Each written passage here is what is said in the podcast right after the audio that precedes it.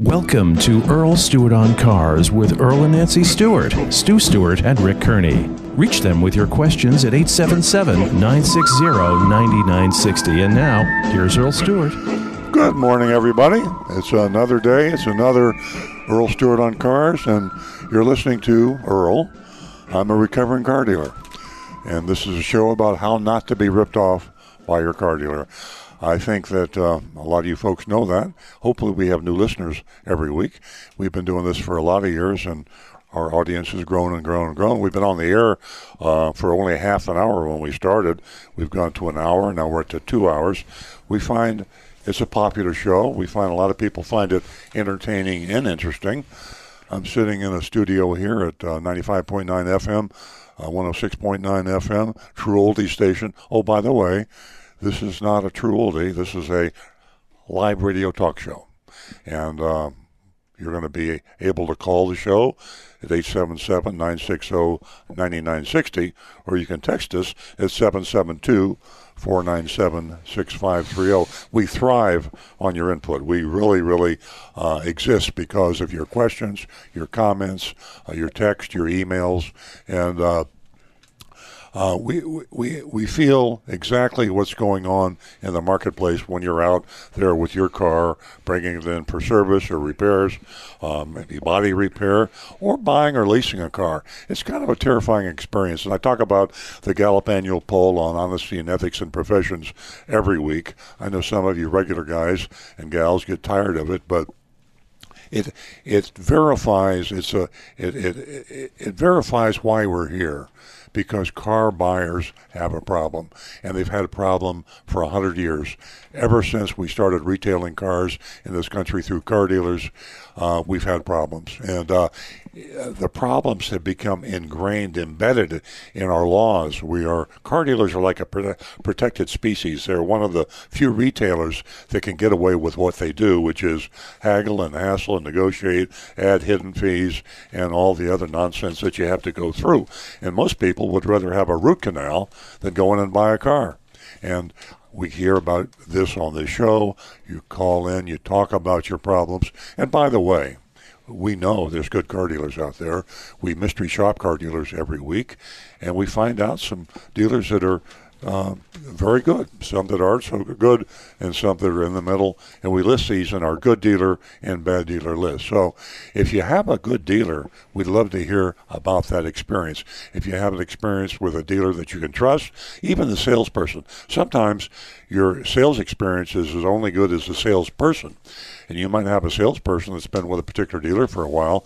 We will recommend him by name. We'll re- recommend the car dealer by, by name. We like to have um, the idea, we, we want you to believe we're being impartial. This is not a way to ambush and and, and put down dealers. We'd love to we'd love to be able to uh, take both sides of the story. And as I say, callers are the most important part of the show. I believe we may have a caller on the line. We do. Arthur's calling us from Massachusetts. Good morning. How are you? Good Arthur? morning. Good morning. Good morning. Um, I'm reading an article in Consumers Report. I don't know if you've seen it. Uh, it's called "The Hidden Risks of Used Cars." and I'm reading it, and it sounds just like your program. they send out a mystery shopper, and uh, as a matter of fact, I'd like to read you one of the mystery shoppers' uh, uh, thing. He says, "I'm seeing a Ford. Uh, uh, I'm seeing that Ford issued a, a driving warning for the 2006 Ford Rangers. They say the consumer should have them towed to the dealer."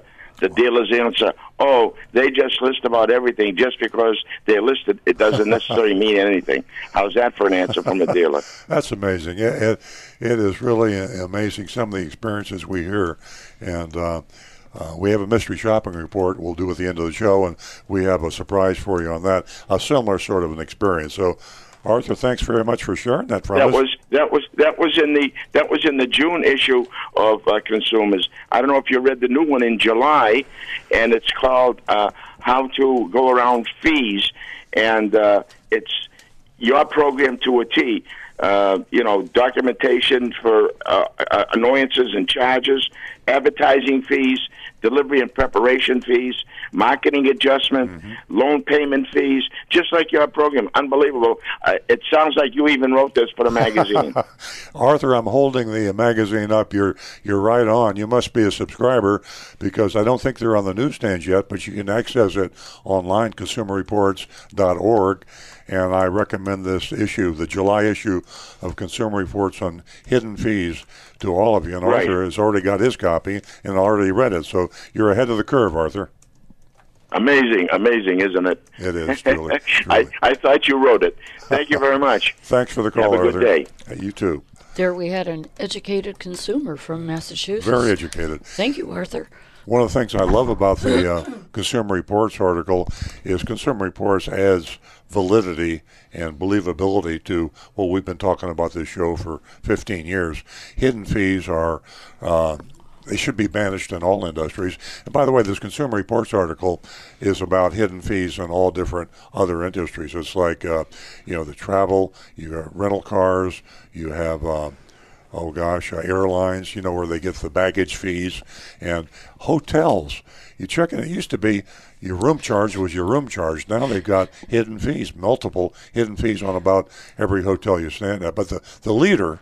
Uh, by far, are car dealers. They have the highest and the most expensive. Is over the life, over your life, you'll pay more money to car dealers in hidden fees than you will anybody else.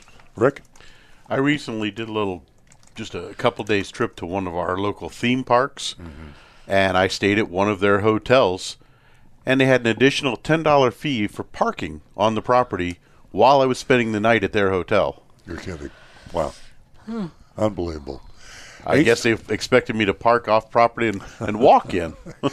Yeah, we'd love to hear from you folks out there about hidden fees uh, in, in car dealers. Uh, one thing we don't talk about with hidden fees with car dealers too much as often as we should are service department hidden fees. I guess we focus on the buying the car hidden fees, which average over thousand dollars in South Florida. But every time you bring your car in for service to an independent or a dealer, there's usually I'd say usually is not the word. 99% of the time, there's a hidden fee at the bottom of the service invoice. They call it miscellaneous supplies or hazardous waste disposal or uh, what else? Uh, miscellaneous sundry. I mean, they come up with. Uh, uh, ingenious names that sound like they're official fees. It's typically five or ten percent of the amount of the invoice. Sometimes they cap it, but it'll be like 15, 20, 25, maybe 50 or 60 bucks. If you look at the bottom of the invoice when you go to pay your service bill at any car dealership or independent, and you find that, if you object, most of the time they'll remove that. They know they're doing the wrong thing. And so when you say, What's this? The cashier will start to sweat a little bit, look a little bit nervous. You say, Well, if you can't tell me what this is for, I'm not going to pay it. And she might say something like, Well, it's for miscellaneous supplies. You can say, Well, uh, all I did was have my oil filter changed.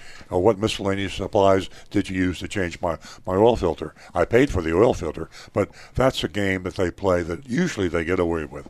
Uh, I'd love to hear from you about your experience with any hidden fees with car dealerships. 877 960 9960, or you can text us 772 497 6530.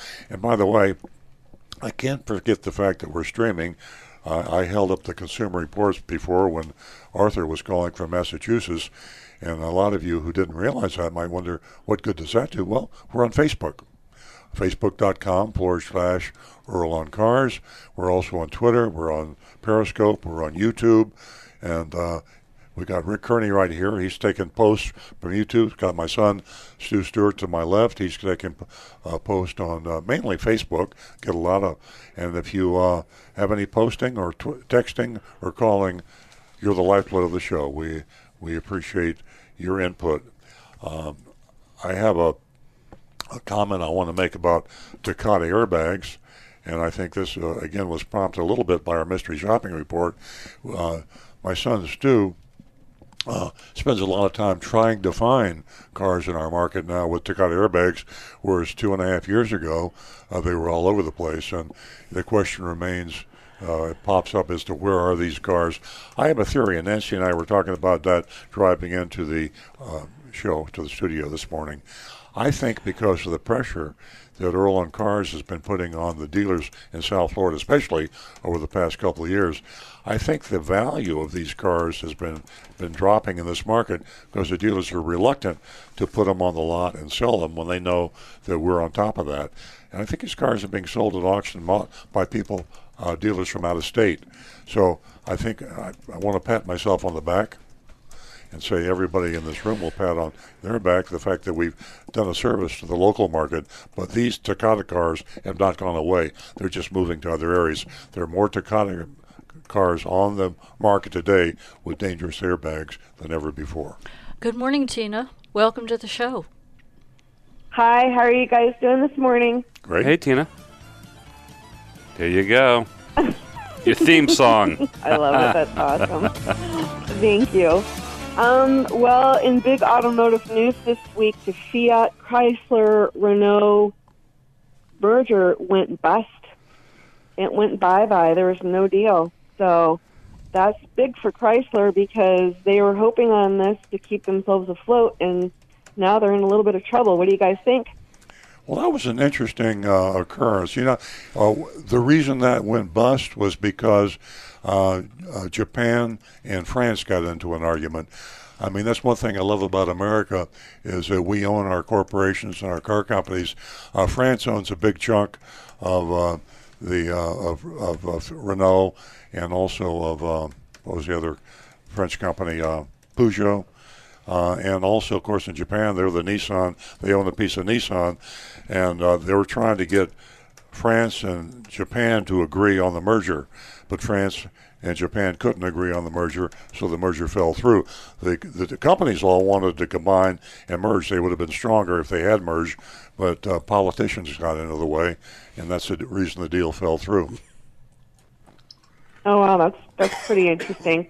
But I was reading, I think it may have been in Jalopnik or some other uh, website, but I was reading that uh, Chrysler was really hoping this merger would go through because it would uh, benefit them definitely financially. It would yes. help them cut costs yes. and continue production. That was my understanding. Well, that that is exactly right. That would have been the case, but um, uh, point being, and this isn't directly related to you know, what we do on the show. It has more to do with what happens in countries when you have the government involved in their businesses. You know, China is a good example.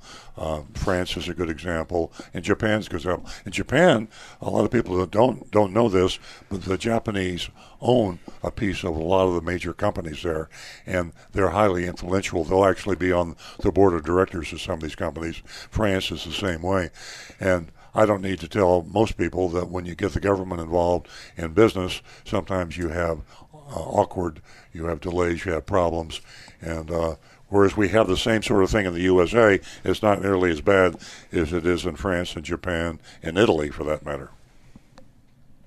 Well, my question to you is what what plans do you think Toyota has? in the future? Do you think they're going to stand alone, or do you think that they might buy up other companies since they are a well thought of and very reliable overall car manufacturer? I don't know. I, th- I think what uh, Toyota seems to do, and some other companies, they do uh, agreements. They'll work. They have an agreement with Subaru, and they have agreement with other companies that well they'll manufacture engines or transmissions. Uh, you don't actually have to buy a piece of a company to have that uh, recipro- reciprocity to be able to work together and help each other out. Um, you know, Ford used to own part of Mazda. They sold that off. Uh, I think a better way, rather than buying a piece of a company, is to uh, have a contractual relationship so that you can you can share uh, trade secrets and engineering design, uh, share engines and transmissions. Uh, I think that's a great way to to uh, have your cake and eat it too. I don't. I wouldn't want to sell part of my company to somebody. Um, I would rather just have you know contractual agreements to enhance the value uh, of my company. And in another vein, I was looking at something else about Toyota's plans for the future, which is really interesting. And they're going to apparently be coming out with a whole fleet of hybrid cars by about what 2025, I think it is. It was yeah, really well, oh, quite you fascinating. Mean, uh, uh, oh, you mean an uh, auto autonomous?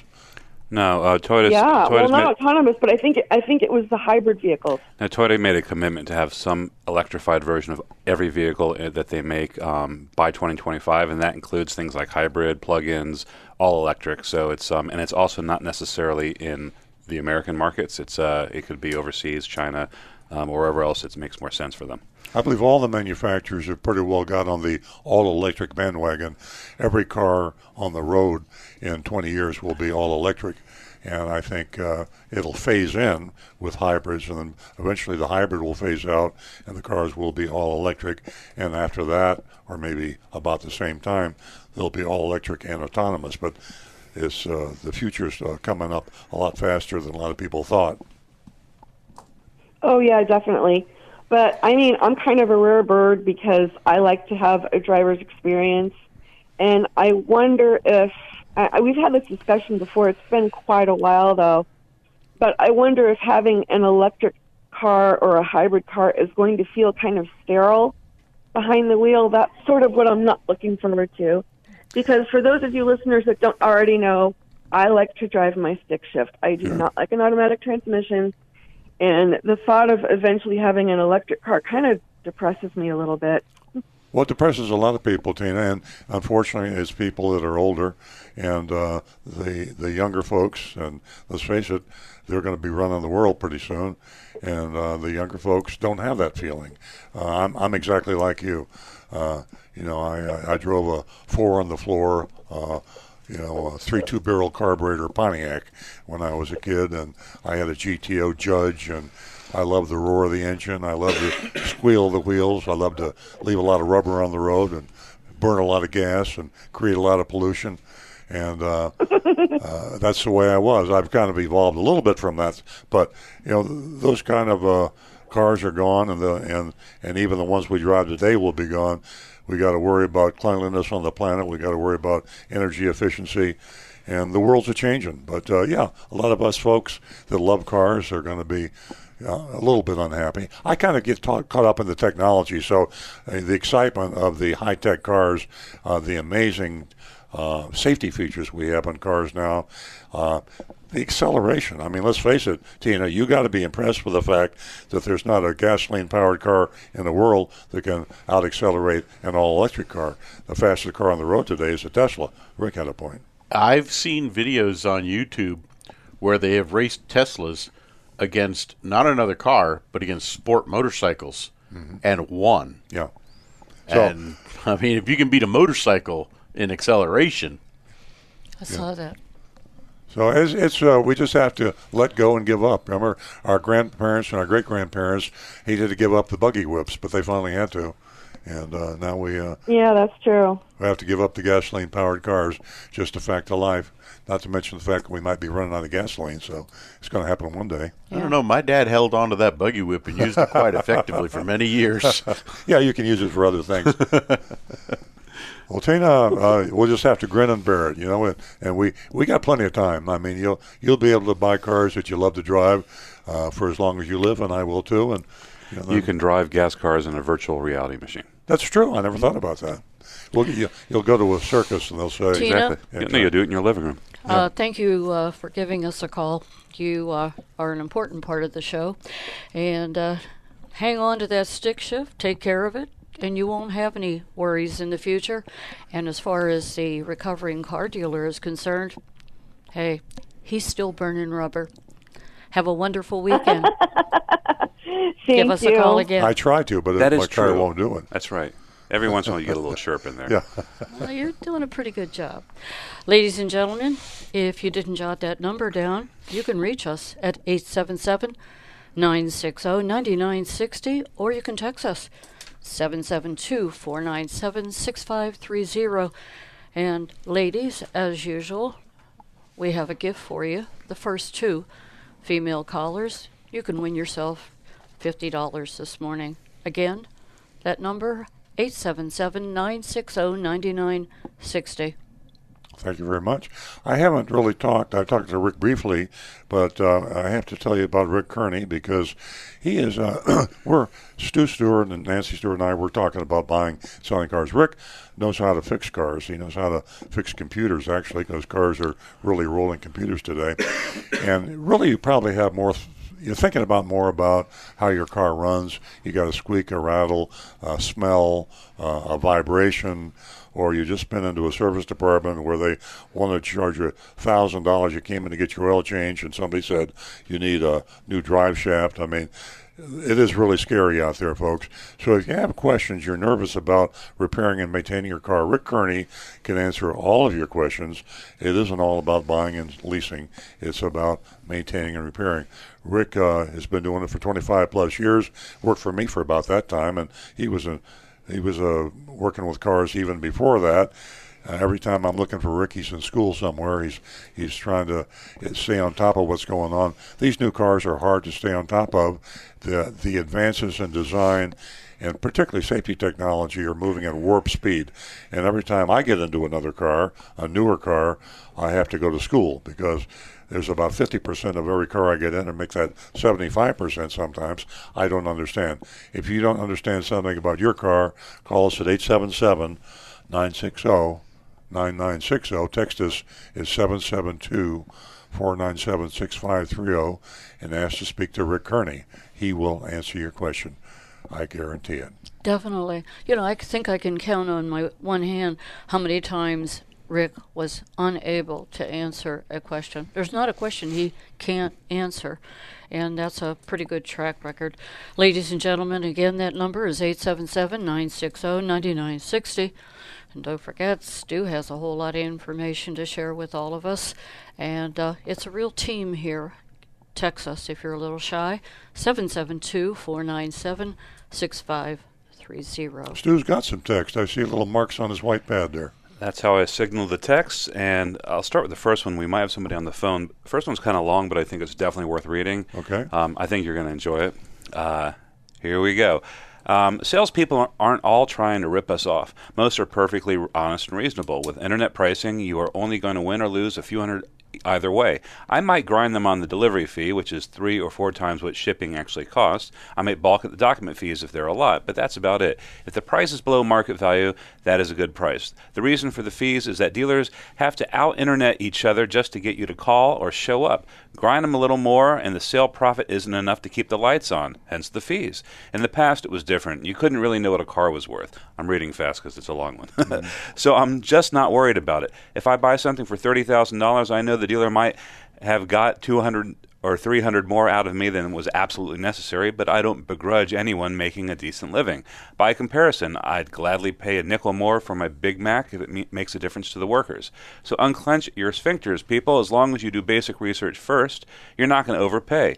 Dealer profit margins are at an all time low. And by the way, if you think you're saving money by cutting out the middleman with CarMax or such, then you have been suckered. They make more than twice the profit um, off you than a dealer would and with only a small fraction of the overhead. Are you really happy with the faceless, anonymous, uber corporate, brave new Amazon world we got now? Car dealerships are as American are Americana, and they're a lot easier to deal with than 20 or 30 years ago. And I'll kind of fast forward to the end. It says, sorry if this post looks like virtue signaling. I am sincere. I've been watching a lot of videos in preparation for my next purchase, and the amount of suspicion, contempt, and even hatred for a whole class of people seems a bit much. Take it away, Earl. Well, I tell you what I'm going to do. I'm not going to take it away now because we have a caller waiting, and that was a long one. But by the way, if you're listening, texter, that's a great text. You're yeah. a sharp yes. uh, individual. You're an educated consumer, and I agree with a lot of what you said. And I'd like to address that in just a few minutes. But we have a first-time female caller, right. which is we very do. important. We do. We definitely do. Carol, uh, welcome to the show. Thank you. Can you hear me? Yes, Yeah. I can hear you. You've uh, won yourself fifty dollars as a first-time caller, and if you stay well, on that's the nice.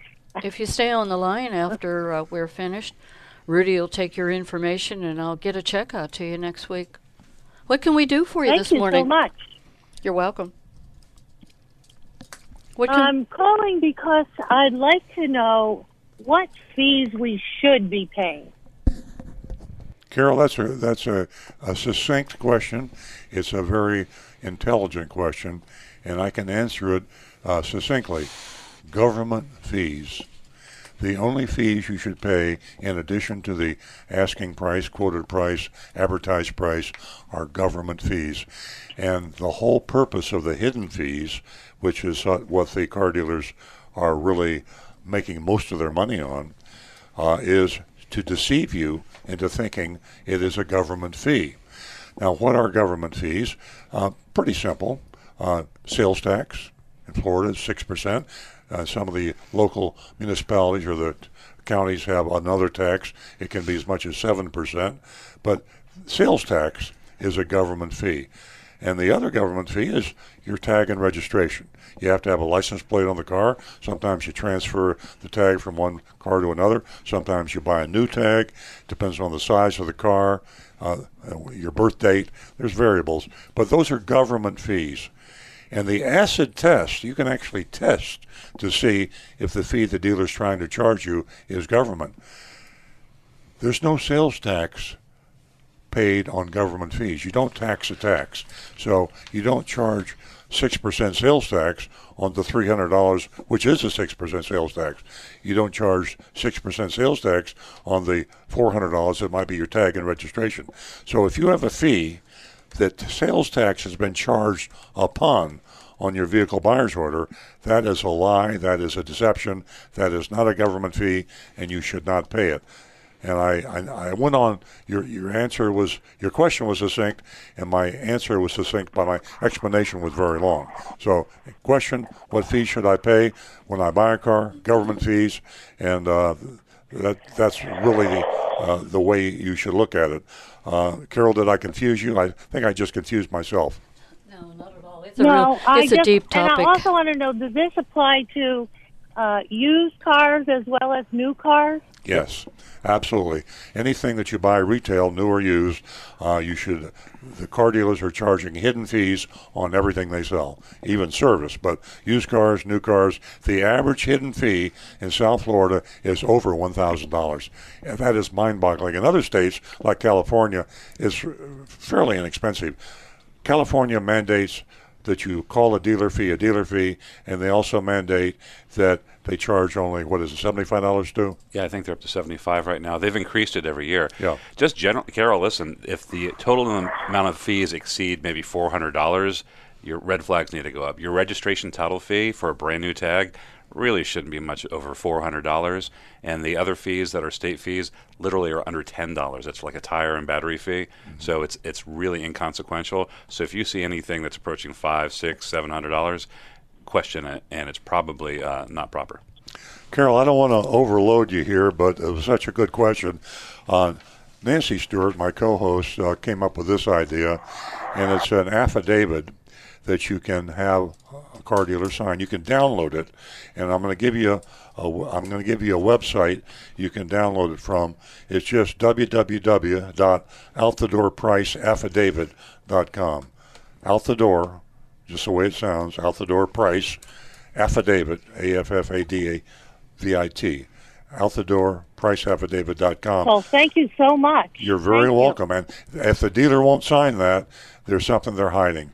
And all it basically says is this price that I quoted you, that I advertise, contains everything except government fees. And Carol, that definitely Yes. will that definitely will protect you, and uh, it'll it would definitely be worth your while to download that affidavit.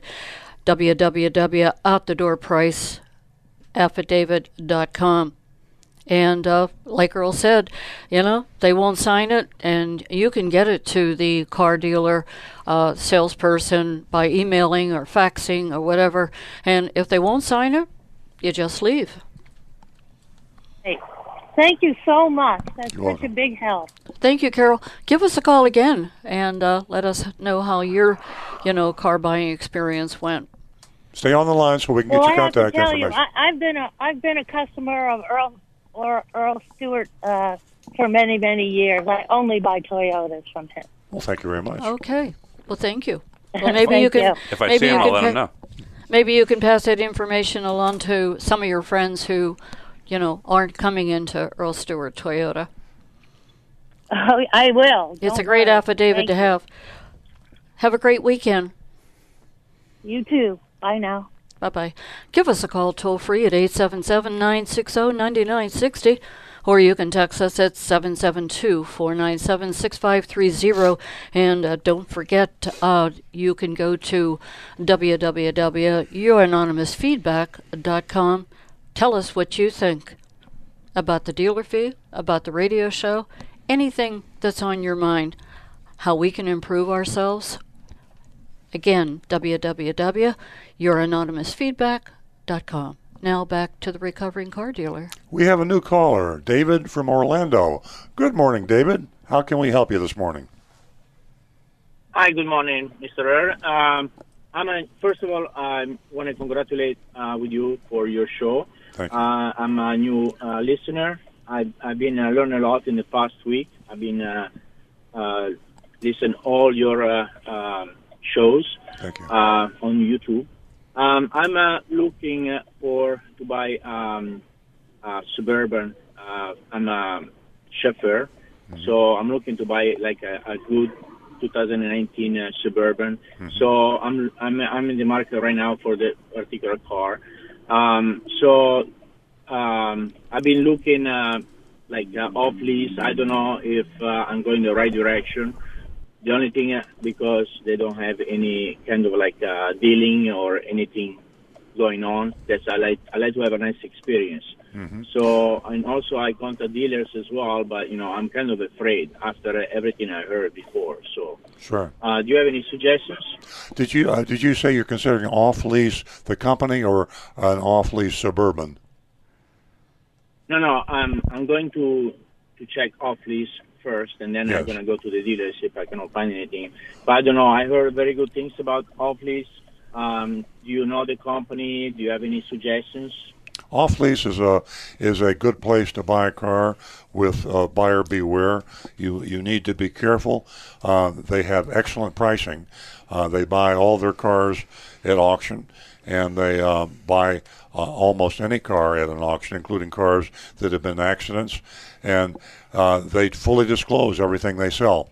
Uh, you will not you, there's no no kind of a warranty. You have to buy a warranty if you want a warranty on the car.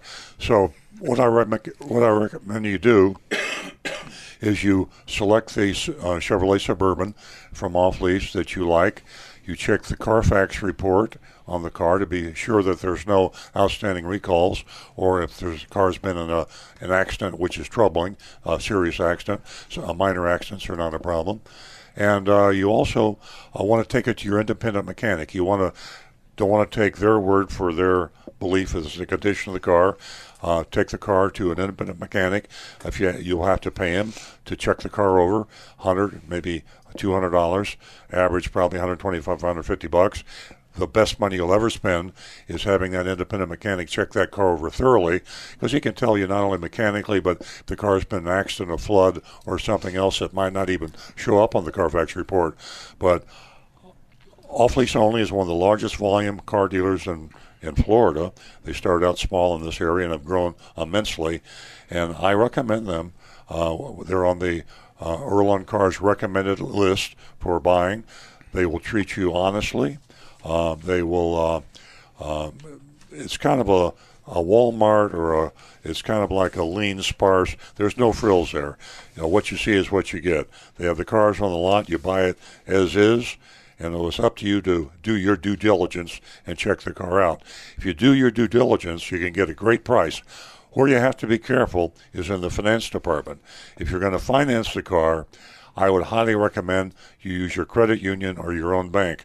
In the finance department, at off lease, they will try to make a lot of money. When they sell you the car, the average profit is very low thousand, fifteen hundred dollars, which is low pri- low profit for a used car. But when you go into the finance department, they typically will make a lot more money.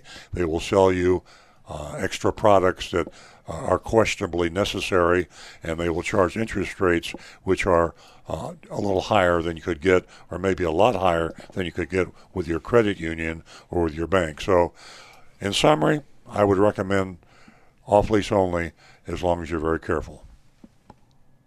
Yes. Um, I, I was actually uh, concerned about uh, the extended warranty. Um, I don't know because I heard many things about the extended warranty. There, most of it are scams. So uh, since it's going to be like a 2019 with the low mileage, and I, I need it for business, um, I just uh, I just concerned if I have to get it or better to put the money away and uh, save it for any eventually uh, problems that I may have later on. Uh, about the finance, I'm going to go through my uh, federal credit unions because I can get a very good price Great. And uh, very good APR. So Yeah. I follow your suggestion. Yeah, the extended warranty, uh, I would recommend you don't buy it from off lease only. Uh, there are extended warranties available. You might check with a Chevrolet dealer and see what the factory General Motors has in the way of extended warranties available on a Suburban. Uh, if you check the car out carefully and it's good mechanical shape, and uh, you're always going to be able to fix your car on the average for less expensive than you if you buy an extended warranty. Extended warranties uh, are often overpriced, and often what they won't cover is far more than what they do cover. The devil is in the details. The devil is in the details, as Stu said. So the um, so maybe after uh, the uh, ori- original warranty expire, they maybe offer me later on. The dealer may offer me later on, or or like the Chevrolet You- itself. Yeah, I would go. I'd go to a General Motors right dealer, Yeah. and I would check to see what's available from Ge- General Motors on Chevrolet Suburbans for the extended warranties. The good news is, uh, is that in Florida, uh, extended warranties are insurance products and they're regulated. So you know if they're if you're getting a price, um, it doesn't mean you're not getting ripped off, but they're not ripping you off. Um, Alone, so in other words, they can't discount it. They have to file their um, premiums with the state. Um, but like Earl said, um, the, the, the calculation you got to make is how much am I going to spend on this warranty versus what am I what am I likely to come out of pocket for repairs, and cars that have a higher likelihood of expensive repairs are going to have a much more expensive warranty. So I would think a Chevy Suburban would probably have a, a higher uh, cost warranty than a than a Hyundai Sonata. So um, just just you have to just really do your research and look at what's excluded. That's the main most important thing. What doesn't it cover? Did we answer your question. Tim? Well, yes, yes. Um, well, today I have an appointment with the office office only, so I'm gonna go and check it out. Well, fine. Let us know how your Yeah, experience was. Uh, call us back Sorry? afterwards, and we'd love to hear how your experience was. I, uh, when I recommend a company or a car dealer, I always like to hear back from the people that actually deal with them. And if you have a pleasant experience, love to have you call us back next week or the week after. Uh, well, um, um, also I sent an email early uh, to you with a bunch of questions. I don't know if you're able to answer to me anytime. I really appreciate it. I have will more answer. questions, but I don't want to hold up. I, there's so many other listeners that they want to call. All right. I will definitely answer your email, Thank you, David. Thank you very much. Thank you, Thank- David. Thank you. Ladies and gentlemen, stick around. We're going to go to the mystery shopping report, and uh, it is the highlight of the show. And uh, you are all welcome to vote on the mystery shop. It's from Easy Pay Cars in Stuart this week. And uh, you can text us at 772 497 6530. Remember, you can give us a call with your questions at 877 690 I just forgot the telephone number 960 9960. Yes. We had a text earlier. It was a long text, and we had our first time female caller waiting. And so uh, we read the text, but we didn't read the answer. I'll, I'll briefly summarize the text. It, it came from a sophisticated uh, buyer, knowledgeable about the car business, and he was saying that, uh, you know, kind of why should we be so hard on the dealers? All they're doing is charging dealer fees, and uh, he understands that. And dealers aren't making much money today, and uh, and all the information is published online. You know pretty much what the costs are. You know what the market value of cars are, and wh- why are why are we making such a big deal about being taken advantage of? And the gentleman that wrote that text would not be taken advantage of. And a lot of you in the audience, sometimes I know we're preaching to the choir, that we have a lot of people out there that are educated consumers. And we talk about all the tools, the Consumer Reports, Edmunds, uh, Kelley Blue Book, uh, TrueCar, Costco. Uh, a lot of you folks out there would never be taken advantage of by a car dealer. Uh, but some of you are taken advantage of and you don't realize you are. In fact, the texter may have been taken. You only you only know when you've been taken advantage of when you know you've been taken advantage of. And, and and I'm not attacking the texter or anything, but what might not be a big deal to you, you know, a couple hundred dollars might not be a big deal. It might be a big deal to somebody else. Sure. And some of it's just on principle. You know, it's just, yeah, um, let them make a buck, but let them make a buck honestly. He said something that is very true, and I, I want to make this point. He said the reason the car dealers have these high dealer fees, and I say over and over again, mm-hmm. averaging over a thousand dollars in South Florida. The reason they have the high dealer fees is because if they advertise the price of a car, the other dealers will just cut their price, and that's what happens all the advertising is is meaningless. Every price that you see advertised, you can't buy the car for. I mean, I would love for someone to call the show. We had one person call the show one time, said they actually did. I'd like someone else to call the show. If you ever bought a car at the advertised price on television, online, newspaper, tell us you, you can't do it. It is suicide for a car dealer to advertise the price of a car at the price that he wants to sell the car for because competition will just reduce the price. So what they do, they have hidden fees. Now I can advertise a price so low that my competition can't advertise lower. A lot of it isn't, isn't what you end up paying. It's Yeah. The trickery that was used to get you to come to the dealership. If I have a thousand dollar dealer fee, I can advertise my car for five hundred dollars less than I want to sell it for or can afford to sell it for because I've got in my hip pocket I got the hidden fee. Mm-hmm. Pop that one thousand dollars on, and suddenly I got a nice profit deal. He's absolutely right about that.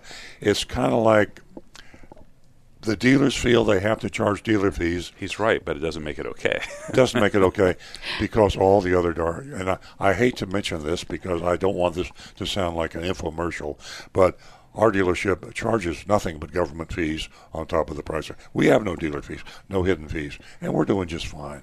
So, yes, car dealers out there use that. You use that as your excuse. I have to because all the other dealers do it. Not true.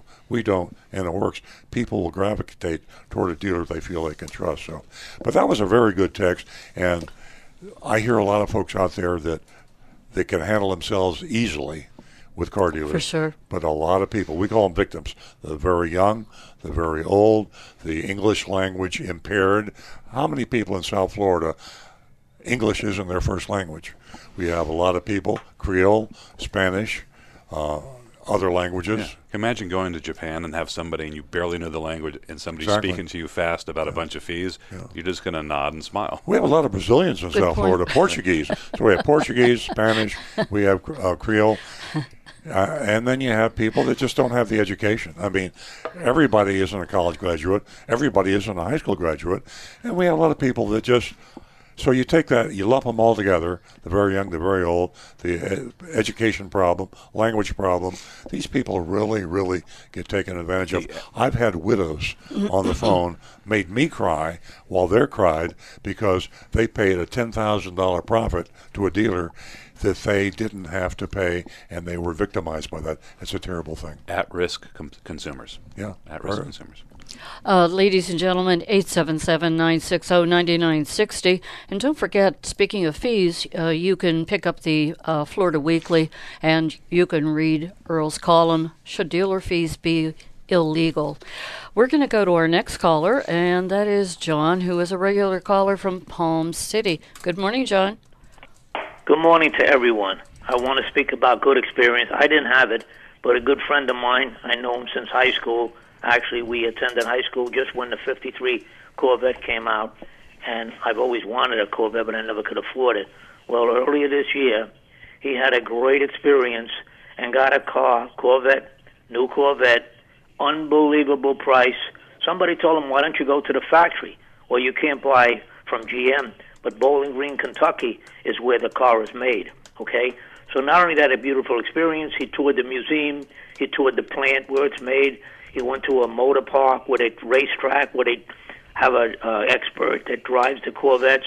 But anyhow, the name of the dealer that he dealt with, but he saved, Florida dealers are going to hate me completely, Campbell Chevrolet and the salesman was called Chuck Raymer. This is in Bowling Green, Kentucky, right at the plant and in the town that it's made. And he had such a great experience with the salesman. No nonsense, no fees, no nothing, and a choice of cars beyond belief. He bought a Stingray coupe, which is quite rare, but the savings on it were absolutely unbelievable. I'm not even going to mention on radio lower than any, even not even close that anybody in South Florida would come. So I want to mention that Campbell Chevrolet, Bowling Green, Kentucky, and I also want to tell you about experience I had years ago in with a '75 Chevy that I bought. Uh, I had an order in for one, and it was canceled. And then I said, somebody told me go to the world's largest dealer. I think they're still in business today, which was Reedman Chevrolet in Langhorne, Pennsylvania. Unbelievable size dealer. I mean, if you buy a car from him, used or new, there's even a test track that you can take the car out. And I was treated like a absolute gentleman. Temporary plates. They're open like till late in the evening, seven days a week, and it was just a great experience. Had the color that I wanted, and I couldn't find the car locally because it was toward the end of the year, and uh, they were uh, discontinued that model. It was a Chevy Caprice convertible, and I got the color I wanted, red and everything, and it was a fabulous experience. And it was Reedman Chevrolet in Langhorne, Pennsylvania. They've So been there a long time, haven't they, John? it pays and the savings and treatment uh, from some of these. That's why they're as big as they are. Mm-hmm. These dealers is unknown. By the way, they specialize in military. They have a special um, bus that picks them up at the airport and everything, and caters to the military with financing and everything. Wow. So it was Reedman Chevrolet then, and this Campbell Chevrolet in Bowling Green is well worth people to check out if you're a potential Corvette buyer. Yeah. That's great information, and online it's easy to do. Uh, I would buy a car if I was buying a Corvette uh, because, as you say, they can really lay you away, uh, jacking the price up way over sticker. Uh, you buy a Corvette, Corvette, save yourself three or four thousand dollars. Uh, I, I believe you could fly up there, buy it, drive it home, or have it shipped. Absolutely. And Corvette, as uh, every dealers know, that's one of the highest profit margin cars that they could sell at Chevrolet. It sure is. Well, thank you very much, John. That's good information. John, Did we lose you, John? we might have. Give a go, give us a call toll free at 877-960-9960. I want to give a special shout out to Serge. He's listening this morning. Oh, fantastic. Yeah, great. So, uh, Serge, if uh, you have the urge, I think, I think that's very poetic. Very good. I don't know why that tickled me. Serge, Serge is our audiologist, and if I don't hear you, it's Serge's fault. And uh, if you want to have your ears checked or get some hearing aids, go to Palm Beach Audiology.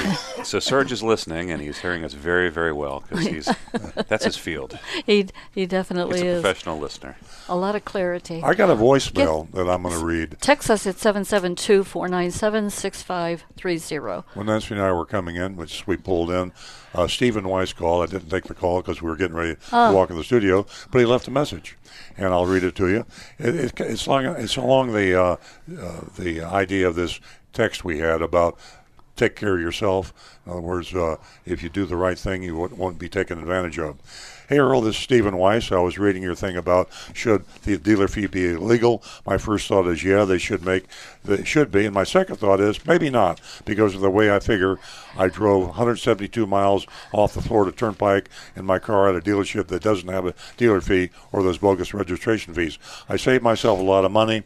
If these people are willing to do their homework and, and go do some shopping and check out what is, when they deserve what they get as far as I'm concerned, and what the market should or got a person is the right. In other words, it's one of these guys that says, if you don't know what you're doing, shame on you. You should be taken advantage of. And that's a school of thought out there. Sure. It's people that feel like. It's a brutal outlook on the world, but why not? so thank you, Stephen Weiss.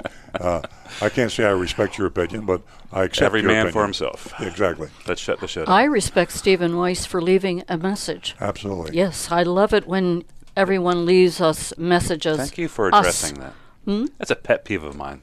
Let's just get rid of voicemail if no one's going to leave messages. Just just take it off telling the you. phone. Oh, there, just text me. We're going to go to Frank. Uh, he's giving us a call from Jupiter Farms. He's a regular caller. Good morning, Frank. Hi, can you hear me? Yeah. Loud and clear. Yeah, it's, it's Yeah, yeah, it's a little scratchy on my end, but that's okay. Um, couple questions. I actually got a lease a couple years ago before I listened to Earl and said I should have bought, but at the time, it seemed like a very good option. It wasn't that much. It was zero money down and payments that were less than what if I was paying for the car.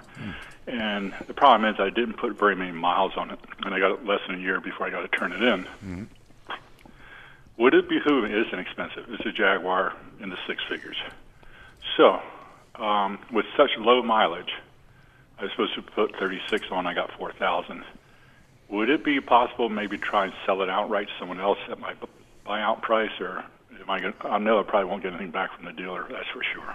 Yeah, it's definitely possible, uh, but you have to be careful. Uh, what you're talking about is exercising your option to buy the vehicle at the end of the lease. All leases have that option.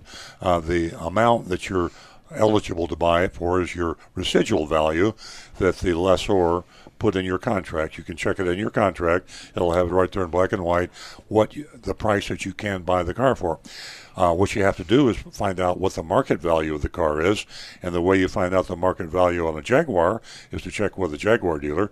You go to a Jaguar dealer, used car department, and you say, uh, "I want to sell my car." Uh, you don't tell them you lease it because you'll know you don't own the car. So you just tell them, I'd like to know what you would pay me if I were to sell you my car, and I'm going to take it to another Jaguar dealer, uh, and maybe CarMax. You know, you're going to get three prices, three bids on what the value of your car is. That's the ACV, we call it the actual cash value. That's a market value, and then you compare it with your residual. If you can, if you can sell the car for more than what the residual value is, then you exercise your option, and then you either keep it or you sell it. You you have your cake and eat it too. You can drive it because you know yourself. You know you got yourself a really good deal. Well, great. I appreciate it. Just, it was one of those like midlife crises where I thought it was going to be a fun thing, but I um I said, well, if I buy this car, it'll give me the incentive to lose some weight for it's easier to get in and out. Well, low I could never use it for a getaway in a robbery because they would um, get to me before I could ever get in the car. Anyway, okay, and I will admit um, too on on that dealership, I went all the way to Tampa. I might have told you this a few years ago because I tried the local dealers here, and I'm not trying to get them, you know, disappointed, but they they just all oh the down payments, the monthly prices, the low only five thousand miles a year. Yeah. And I said, holy cow, and very arrogant. Yeah. And this place advertised in Tampa, actually called Crown Jaguar, St. Petersburg, I believe. Yeah. Anyway, you know, one thousand or uh, zero down and one thousand a month for ten thousand miles, and I go, it can't be. And everyone said, and all the dealers said, there is no way they can't do that. It's false advertising, bait and switch. I went there, not a penny out of pocket, thousand a month, wonderful experience, but it's rare. I mean, it's just maybe because it's on the other side of the coast. It is. Uh, you know, for a big uh, big investment, like you say, six figures, why not go out of the market area? Why not go to Tampa Oh, yeah. or Jacksonville or, you know, uh, or even out of state? We talked about going to uh, Kentucky for a Chevrolet Corvette. Uh, we forget we have online access in our smartphones, and you could get a price anywhere in the United States on any car. And the dealers vary tremendously, and some dealers thrive. Reedman Chevrolet is a good example. When John from Palm City called earlier, Reedman Chevrolet was there since I worked for Westinghouse in 1964. So that's a, multi generational family. And some dealerships exist on business from out of the area. There are dealerships that will sell cars at extremely low prices and they survive on huge volume. If you can find those particular dealers, you can save, save yourself a ton of, ton of money, as you did with Crown Jaguar. By the way, uh, not to digress, but I knew the owner of Crown Jaguar, uh, a man named Dwayne Hawkins, many years ago. And, Dwayne? quite an Oh, wow. quite Oh, an interesting man. Wow. But that, uh, well, Super. thanks very much, I- Frank. I- yeah, not to thank you. I got some guy going to come. I sell lychees, so I got a hundred trees out there. I got to start making um, Lovely. my profit today. So let me get on and start selling. But thank you so much. You guys have a good one. Thanks, Frank. Bye. It's great hearing from you, Frank. Give us a call again. Okay, uh, ladies, uh, I have. Uh, I'm waiting to hear from one more female caller. I have fifty dollars right here for you. So, give me a call. Give us a call. You have a question, opinion, anything at all? 877 960 9960. I think we got some YouTube text, don't we, Rick? We do indeed. Uh, let's see. The first one we have uh, Javi El Hombre. I hope I got that pronounced well Nice. enough. Uh, his question is Can you get a good or a better deal on a build your own car from the dealer rather than a new car that's already on their lot? He says he can't seem to ever find the right car with the right options he wants.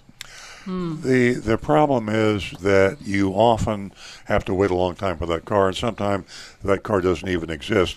Uh, regional areas uh, tend to have cars of particular combinations of equipment. The problem with the manufacturers is the permutations and the combinations of trim, color, and options and accessories is so great that to have one of everything, a car dealer would have to have a million cars in inventory, and then he might cover not cover everything. So, usually you can dealer trade for a car. You can go out of the area and find the exact car you want. But if you order a car to spec, one thing it might be coming from Japan. That that'll take a long time. Stu at a point. Yeah, one thing to worry about is that um, now not all car dealerships. There might be some that be be willing to do a special order and wait. A lot of, but most most car salespeople want to sell the car right then and there, and you might find a change in attitude in the salesperson, the amount of help you're getting, and also even on pricing. I mean, if a car is on the lot and they got a whole bunch of them, they're more likely to sell it at a lower price.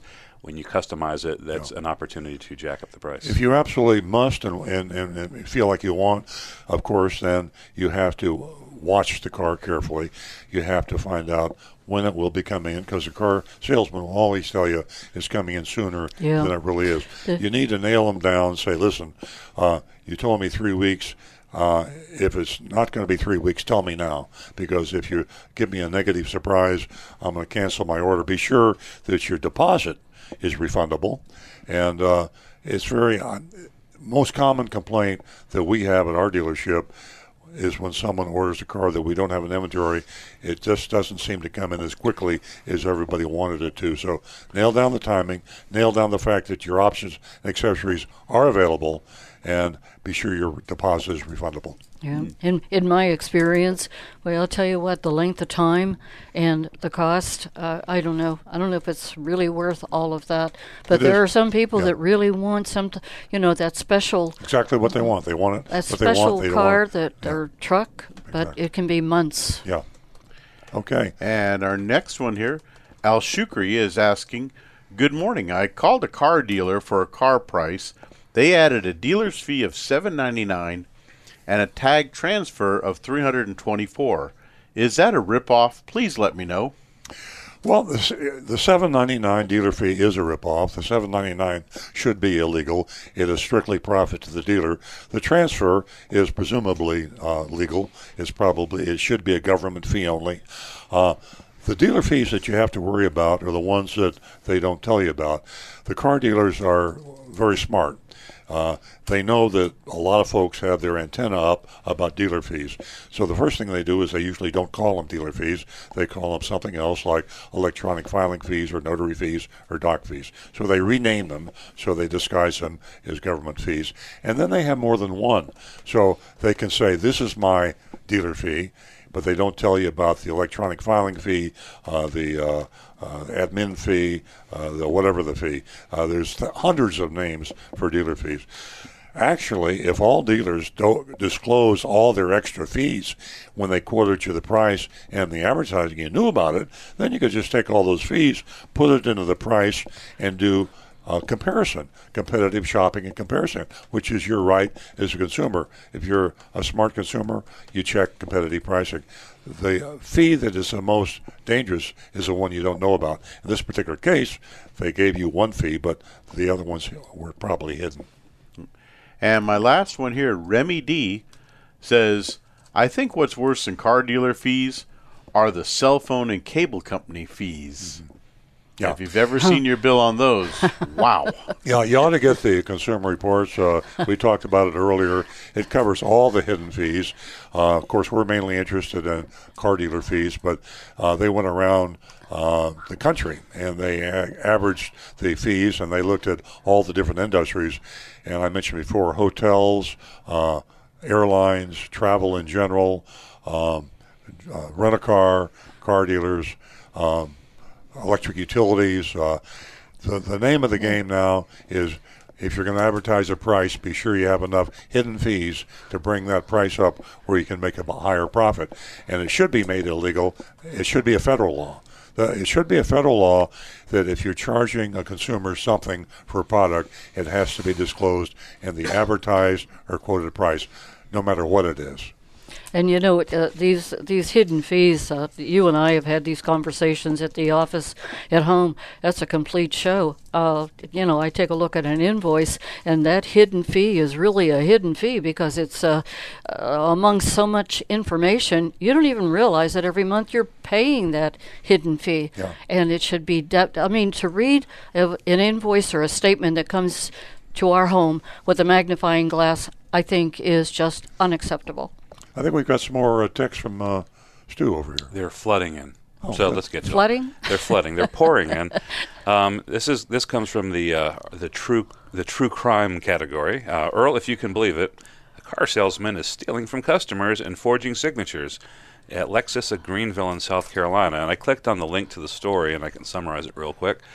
A salesperson had been stealing portions of down payments given to him um, on car loans that, uh, on vehicles they were buying. Sure. There were 119 different cases, so on 119 different deals, he stole um, $83,000. Wow. He is locked up and charged with multiple felonies. So, Yeah, a tip on that is be sure when you leave a deposit or any kind of cash or check with a car dealer that you get a company official receipt. Correct. Never take a business card or be sure you get a receipt, official receipt. get your receipt and then also uh, look at your contract and see the down payment amount and make sure that matches because they could um, they can monkey with the contract. And also check to see that in the fine print on the receipt it says the rec- that the ca- that the deposit is refundable. That's right. Okay, here's another one here. Um, it was explained to me that the electronic filing fee, or dealer fee, or doc fee, or whatever the name, is compensation for the dealer to process paperwork such as the title registration. Um, then I'm not sure what this means. So the video compared uh, tubes of toothpaste. I think they're referring to a, a, um, a video on uh, on dealer fees. So the video compares tubes of tooth, toothpaste and refrigerators. That the price should reflect that. Um, when was the last time someone had to title and register their tube of toothpaste? Maybe in some countries, I don't know. Um, and when I stop by cell phone shops, they often sell cell phone plans that advertise one plan, but there are additional and unadver- unadvertised fees that accompany the price, not just sales tax. Don't want the dealer to be compensated for his work? Tell the dealer to hand over the paperwork and you'll handle it yourself. See how far the sale will go. Well, see, the premise, it- it's a false premise when they say to you, this is the cost of my doing whatever. All businesses have cost. And in a business, you take your profit, you take your your sales, what you sold your product for, you subtract your expenses, and then you're left with your profit. So when a car dealer sells a car, he has a lot of expenses. He has to pay the salesman a commission. He has to advertise the car. He has to pay his light bill, his phone bill, his water bill. Lots of expenses. He has to pay the accounting department. He has to pay lots of expenses. Believe me, I'm a car dealer. I got a lot of expenses. But when I sell my product, I'm supposed to take all those expenses, pack them into the price that I quote, and I charge you, and that I advertise. It isn't right to have a price and take a certain group of expenses, and after you agree to the price, say, "Oh, now I want you to pay these expenses for me." Before you get jumped on by people who think that was some sort of nefarious thing that you said, I think maybe a better way to put it is you need to take take account of your costs of doing business into account when you price your products. Yes. You don't necessarily pack it into the price as a hidden fee. It's you know what you need to, make to break even, and you know you know what you need to, to sell the car for to run a reasonable profit. Yeah, and uh, when you say put all of your cost in there, I believe. I mean, I'm not going to do this now. I believe one day even the government fees should be included in the advertised price. We know what the government fees are, and why not include them in the advertised price? Why? does every car buyer get a surprise when they get the final amount that they have to write the check out for or finance? You never buy a car, you always have that surprise. There should be, should not be a surprise, Rick. Uh, it's like when I visit my sister-in-law up in New Hampshire, and I go into a store to buy something, and they have no state sales tax. So the price that's on the shelf Yeah. is exactly what you pay for a, a television, a radio, whatever. Way it should be. Yeah. Way it should be. And it is all one price. Taking it to the ridiculous extreme, you could take all those expenses that you mentioned and have a line item for it. You could have a line for the Yes. dealer's internet uh, services bill and Okay. a line for his light bill. I mean, Exactly. that's that's what we're trying to get. and they're at here. getting and they're moving in that direction because Yeah. they've gone one from one gotcha, one dealer fee, to multiple. I mean, three is common. Four is not unheard of. We mystery shop car dealers with four or five different hidden fees. Crazy. That's right. Okay, uh, the next one is um, probably for Rick. Uh, 1997 Lexus ES300. The battery light on the dashboard is staying on. Uh, when it's jumped, nice crisp lights in less than a minute. It's discharged. Click, click, click. Dead. Won't hold a charge. I was told various things as to why. What's your take on this? Thank you, Miss D. First thing is you'll need to have that battery tested, and probably the battery is going to need to be replaced. But the battery light remaining on indicates to me that your alternator is most likely not charging. And if the alternator's not charging, your battery's going to be getting destroyed. So you'll probably wind up needing both of them. Okay. And get uh, get another bid on the alternate, alternator and the battery for that matter, because you're talking a few bucks, and uh, let them know that you're going to check the price when they quote you the price. mm-hmm. Next one, uh, question: When you take a car to an independent mechanic that you're going to buy from a dealer, so in other words, you're looking at you're at a dealer going to buy a car, used car, and you take it to an independent mechanic, do you have to get permission from the dealer to take it to that independent mechanic? Yes, you do. And uh, if the dealer wouldn't give you permission, I would just leave and not buy the car from the dealer because uh, he's got something to cover up. Now, if he's worried about his property, you could say, if you want to drive the car over to the uh, my mechanic for me, that's fine. You can drive it back, or you can come with me. But there's no reason any reputable dealer would object to you having the car he wants to sell you checked out by an independent mechanic. Okay. Uh, Steve, who is watching our uh, fa- Facebook live stream, and he watches every Saturday, by the way. Hey, Steve. Um, Steve asks, uh, well, he, he states, the Honda dealer charged me for an automatic transmission fluid at the 15,000 mile service. When I made a stink and demanded to know where he put the automatic transmission fluid into my manual transmission car, he removed it from the bill. Wow. Kept him honest. Congratulations. what you don't replace uh, transmission fluid anymore, do you?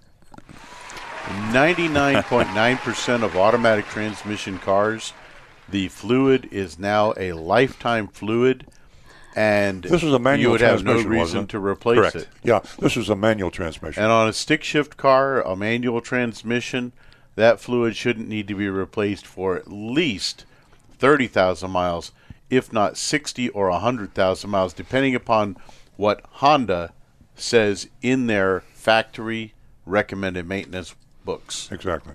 You know, uh, this fellow, uh, nobody's going to take advantage of him. And we have a lot of people that call the show and they say, "What's this? You know, what's all the fuss? Just, just stand up to these dealers and question them and challenge them." A lot of people don't have that personality. Uh, uh, I really don't have the personality. I seem like an aggressive person on the air, but you know, when I'm going into a retail store, I'm not into confrontation.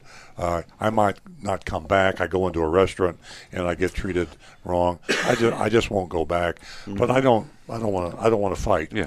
And uh, if you have that aggressive, Nancy likes to fight, uh, and there's nothing wrong with that. But remember, there are a lot of people out there that are relatively passive and they don't want to challenge. I think that's a little bit of a stretch. Yeah. Okay. Well, how, how are we doing on the text? Uh, we, we're, we're, we're wrapping them up. We got a couple more. Uh, we got one from California. It's John, uh, who's listening in California right now. Uh, my question is to anyone that may have an answer for me. My Honda dealership is now trying to charge me for an oil change for over a hundred dollars and telling me that if I don't pay for it, it would void my warranty. When in fact they were not charging me before. But I know nothing is free. I was paying forty dollars before this, but now I'm being told this. Well, first of all, you don't have to have your car serviced by your dealer to maintain your warranty. If my dealer was charging me $100 for a oil change, I'd be heading for Jiffy Lube in a hurry and uh, find someone that will change your oil for a fair price, keep the receipt, and uh, if there's ever a challenge about your warranty, you have the receipts. And by the way, I have never known uh, a manufacturer to disallow a warranty because they challenged the uh, customer to produce receipts to be sure they'd maintain the car. If he clearly hadn't maintained the car because of the condition of the car, maybe. But if the car was in normal operating condition, they don't ask you for the receipts, but keep the receipts just to be safe. Rick? I do know there is a quick lube place on North Lake Boulevard that charged a customer with a 2005 Prius $90 for a synthetic oil change, which is a very inexpensive oil filter, and four quarts of synthetic oil. Four quarts, that's it. Ninety dollars for a synthetic oil change at a Quick Lube place On North Lake Boulevard. on North Lake. Do- I saw is- the receipt. Is Quick, Lu- Quick Lube the name of it, or is it? I no, it's it, it was a Valvoline Jiffy Yeah. Lube type. Well, place. let's get the name of that so we can report it on the show next week. That's interesting. Yeah. I, I thought most of these uh, quick lubes were low price, but you just uh, Well, because they they actually charged them the entire receipt that I saw. Yeah. was one hundred and fifty dollars. Wow. For an oil change, an air filter, and a cabin filter. Wow. Now we're going to start mystery shopping Jiffy Lube. Yeah, I mean that's the attraction. You know that i- inexpensive way to you know get, be serviced. Let's give those numbers out again before we get yeah, back to the uh, we're gonna uh, we're gonna take uh, Linda's text, but first uh, I'll give you the number if you didn't jot it down, and you'd like to give us a call at 877-960-9960, or you can text us at 772-497-6530. Remember, ladies and gentlemen, we'd love for you to be part of the rating system for the mystery shopping report, and that is from Easy Pay Cars in Stuart. Okay, uh, Linda has a question, and she's interested in these. Uh, she says, "Does any auto still have built-in boosters, booster seats for children?" I didn't know any ever did have built-in booster seats for children. Does anybody know about that? N- uh, not in any Toyota vehicles. I no, no, No. vehicle. Uh, we, we learned something. I uh, maybe she could text back and tell us which vehicles do have. If I close my eyes and I look back in time, I think I do remember something. I don't know if it would be considered real safety equipment. I think I remember things folding down in the back seat, like You're in a reading station my wagon. mind. Yeah. Yeah. And I was small and I could fit on the armrest. That's, That's what it was. Because you That's didn't right. put seatbelts Yeah, on me. yeah, back back in the fifties, uh, I remember 50s. Let's move along. Where were here. you? Let's move along Eight here. seven seven nine six zero ninety nine sixty, or you can text us at seven seven two four nine seven six five three zero. That was a terrible response. to me? No, I remember a kind of something. Made me feel really old there for a minute. Oh, sorry, the 50s thing. Sorry. The I was talking about me. Yeah. Okay. Uh, In the to fifties, we carried the kids in the trunk. Let's get back to the text. Uh, oh, we got a caller. Yeah. Uh, West Palm Beach. Hey, Bennett. Bennett. Good morning. Hey, Hello? Bennett. Hey, Bennett, can you hear us? Hey. Yeah, hey, good morning, everyone. Good morning. All right, a couple of questions, of course. That's why we call. Yeah. Um, you always talk about the kind of airbags, okay? And uh, it gets you all crazy. So, who is making Takata airbags these days? Did a co- company take over Takata? And what recourses do you have when you're ready to buy a used car or a new car, for that matter? Bennett, the uh, company uh, Takata went bankrupt. It was bought out, and we can Google that. Maybe Stu or Rick can Google that to see the name of the new company. Uh, the new airbags now are being built under a different name, which is a good thing because I wouldn't buy a car with a Takata airbag, even if they said it was better. I know what the manufacturers were doing for a long time. They were replacing bad Takata airbags with more bad Takata airbags. I understand that this practice has ceased, and the Takata airbag branded did have a different design so that they were okay in the long run. But for a while, there was nothing to replace a bad Takata airbag with. So we knew the Takata airbags degraded under heat and humidity conditions over a period of time. So what the manufacturers were doing. They take a five-year-old Takata airbag that they were afraid was going to blow up, take it out, and put a fresh one in, knowing that in five years that might blow up too. We have an answer on the who the company was. That's correct. Last year, a Chinese company called Key Safety Systems acquired Takata for 1.6 billion. They're rebranding the company. Uh, it's now going to be called. Uh, oh, I just I just lost that. Uh, something Safety Sys- Systems, which is kind of kind of funny. Uh, Joyson. Joyson Safety Systems. How do you spell Joyson? J O Y S O N. Joyson Safety Systems, the new Takata. Hmm. So we can write that down. It's a Chinese company. That's nice, and uh, we'll see how. So that are they goes. take are they taking over uh, from for the other uh, airbags, or you know you're out of luck on that? Yeah, I don't know whether the manufacturers have contracts with Joyson. Uh, my guess is it sounds like Takata got a lot of money for their company. My guess is they sold their database and their contractual agreements with the other uh, manufacturers. Well, this calls for a little bit more research, just Yeah. because uh, Toyota and other manufacturers have announced that they're no longer getting Takata airbags. Yeah. They might be getting Joyson, Joyson. airbags. for all we know, we don't know. Joyce, uh, Joyson Safety Company. Takata, we never heard of it. Yeah, yeah. Joyson Safety Company is where we're getting our. Maybe, maybe not, but we got to look into this. Yeah, we will check that out. Okay, another question. You know, when you buy a new car, there's a freight fee, uh, fee, correct? There's a as well as a dealer's fee. Those are two big fees. Is that correct? What was? Uh, I'm sorry. Freight. Oh, freight. Yeah. There's a There's is a there freight, a freight fee on a new car, Yes. as well as a dealer's fee. fee. Yes. And no, no, the, fr- when the you freight. buy a used car, isn't that even more wrong? That when you buy a used car, that they're charging you another freight charge? It's it's highly wrong uh, on a used car. The- Understand, Bennett, that the freight fee that's on a new car is baked into the price of the car from the get go. The manufacturer, if General Motors, every General Motors dealer has to pay General Motors the freight fee, and it's baked into the invoice and the MSRP. So when you buy a GM car or any car, the freight, the cost of the shipping the vehicle from the plant to the dealer is all part of the cost of the car and the selling price of the car. A used car, well, that's you know you're just regenerating a cost that's already been paid. So if uh, somebody tries to charge you freight on a used car, then they're double dipping. In fact, a lot of new car dealers will try to double dip you. If you see freight appear on your vehicle buyer's order, that's a double dip. It's already happened when you bought the car.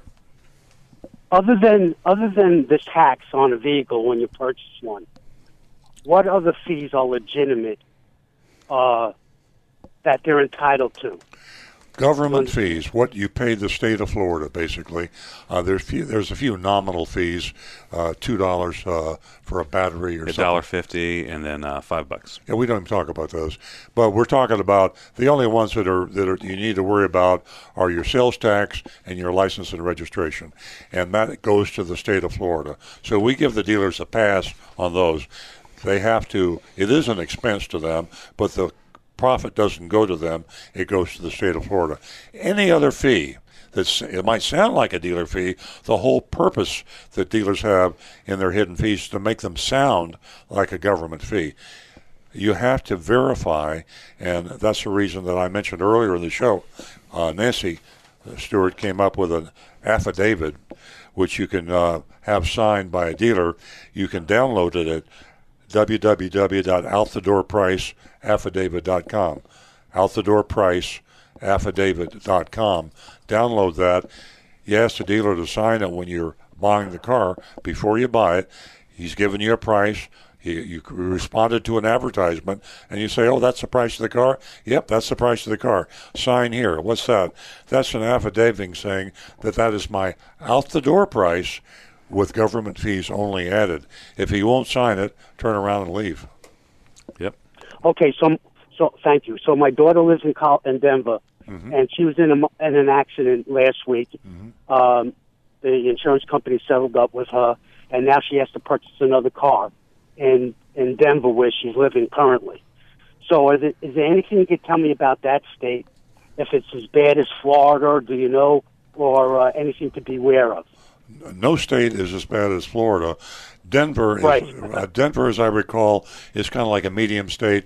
They don't have good, tough regulations like California, but the dealer fees out there, and I haven't checked in a while, but the same rule applies in Colorado as it does Florida. Only pay government fees. If, if they have other fees that they won't take off the, the car, let them disclose those to you so you can take the real bottom line price and shop and compare with other dealers. The best defense, and some dealers will say, we have to charge this fee. Uh, if we charge any customer this fee, we have to charge you this fee. If they want to make that fallacious argument, so long as they disclose it, you can shop and compare the bottom line price, including that fee, with the other dealers that they compete with. Very good. Okay, I have so many more questions, but I'll let other people get on here. Well, thank you thank very you. much. I really appreciate Thank you very much for calling. Give Yeah. us a call again, Bennett. Great uh, discussion. I'll tell you, Florida, you know, it's a special kind of brazen, you know, and the group, we, we meet regularly with other Toyota dealers and their jaws drop. I mean, all over the country. So we, we have dealers from Colorado who's in, in, the, in our group, Yeah. all over the country, and no one can believe how big the dealer fees It's are. like it's like a disease spreading, and the more it spreads, the more jump on the bandwagon. And as an earlier texter said, it's a defense mechanism. Car dealers feel they have to charge these exorbitant hidden fees to survive, and really they kind of have to. Uh, it it's it takes a lot of courage and a lot of staying power uh, to really say I'm not going to do it anymore. Imagine taking away all your hidden fees, thousand dollars or maybe fifteen hundred dollars worth of fees, and just stop charging them. And now you've got to advertise your product, and you've got to put it on TV and online, and all your other competitors have the hidden fees, so they have prices much lower than yours. Until they actually hurt their sales volume, they will not Yeah. reduce the price Yeah. of these fees. As long as customers continue to buy the car and pay them, then it will they'll keep getting bigger. Yeah, when we first dropped our dealer fee a long time ago, uh, we had several dealers: uh, Delray Toyota, Palm Beach Toyota, Treasure Coast Toyota. They all, after a year or two, Mercedes uh, of Palm Beach, Mercedes of Palm Beach, they all dropped their dealer fees because we were making such a big deal out of it that they were feeling guilty and said, "Hey, let's jump on the bandwagon." And they jumped on the bandwagon for about six months or a year, if and then they jumped off the bandwagon because they could not make a profit and do it honestly. Okay. You know, there's a, there's a whole lot of states that just have a no cap rule, and that's just the way it Yeah. is. Uh, I am going to answer, thanks to Stu, Linda's question about the booster seats for children. And uh, Linda, Stu passed along to me that in 1994, the Dodge Caravan had full down child booster seats. So there you go. Thank Well, you, Stu. That's some trivia. I could win a bet at a bar Yeah. there. Hmm, 25 years ago, yeah. I, th- I mean, I know that there's a lot more regulation on Yeah. like child That sounds safety like a. Jeopardy question. I will remember that, and I'm going to uh, audition for Jeopardy. Okay, we got some more text. Uh, we do. We have one here that actually came in on youranonymousfeedback.com. Hmm. And um, it's kind of interesting. It says, Earl, you need to look up Journey Autos of Largo, Florida. They're in the news for being brutally honest about their used cars. There is a breath of fresh air. Uh, this is from a loyal listener who is anonymous. I looked up uh, Journey um, Journey Auto Sales in Largo, and I didn't see a whole lot until I checked out a news story. So here's what they're referring to. Um, they were advertising a used 2002 Oldsmobile Alero for $900, and the ad basically says, "You're getting $900 worth of car. Don't bring your A." Blank blank down here saying it Oh, looks boy. different in pics, or you didn't know that it had much rust. I'm telling you right now, this expletive is rusty. and then and sh- and then the news story says, and should you bring your butt to the dealer, there's no haggling. The ad says, no, I don't have any wiggle room. You can wiggle yo blank down to another dealership. so. Um, and then it goes on. It says, "Bottom line, the car runs, the air conditioning works, and this car will get you from A to B. Just don't try to make it to C." So- You know, I love that. I like that. I. Journey Auto Sales. Journey uh, Auto Sales. J O U R N E E in Largo, Florida. Now, I will say uh, their their online reputation, their reviews don't look so good, but you got to give them credit for Yeah, that. they got a sense of humor. I love that. I love it too. All right, so um, let's see. Do we? Uh, okay, if you have done a synthetic oil change in the past, do you have to continue that, or can you go back to a standard oil change? You can go back. All right, there you go. Quick answer. Just remember to go back to the cycle instead of 10,000 miles, 5,000 miles. That is correct. And finally, um, Steve in New Jersey uh, says uh, Volvo has an integrated booster seat option, whereby the back seat thigh cushion can be raised.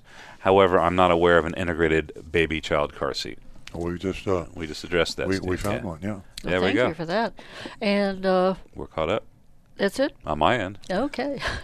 Yeah, I Hundred just- thousand dollar challenge. Well, that's right. $100,000 challenge. Still no phone calls. We have absolutely zero calls from car dealers. I gave out my personal cell phone number last week. Maybe and I that's maybe that's a car dealer Oh, call. it could be a car dealer. no, not a car dealer. $100,000 fee. For the new folks that don't know what we're talking about, Uh. we have said we would challenge any car dealer in Florida to a debate on the air on this radio show, and we would do it by the rules of debating, and you would have uh, three minutes, and I'd have three minutes. The, and the debate would be, should the dealer fee be made illegal in Florida? And we will debate that. I say the debate, the debate I say the dealer fee should be made illegal. You argue it should not be made illegal. And all you car dealers are all charging dealer fees, so I would think that all of you think it should not be made illegal. What I want to know is why won't you debate me? Why won't you call me?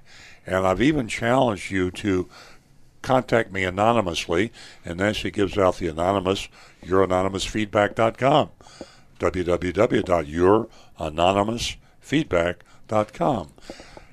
Tell me what terms and conditions you would like for the debate. Maybe $100,000 isn't enough money, or maybe it's too much money. A lot of people accuse, well, somebody accused me of being a, a fat cat. Uh, rich guys were just challenging each other. I'm trying to make it serious because I know car dealers make a lot of money. And if you want to put your money, you want to do it for 50000 uh, 10000 we can talk. Yeah. Uh, I, you want to do it for a thousand? We can talk. Uh, text me, anonymously or otherwise. Call me. My cell phone number is 561 358 1474. Call me. We'll discuss it.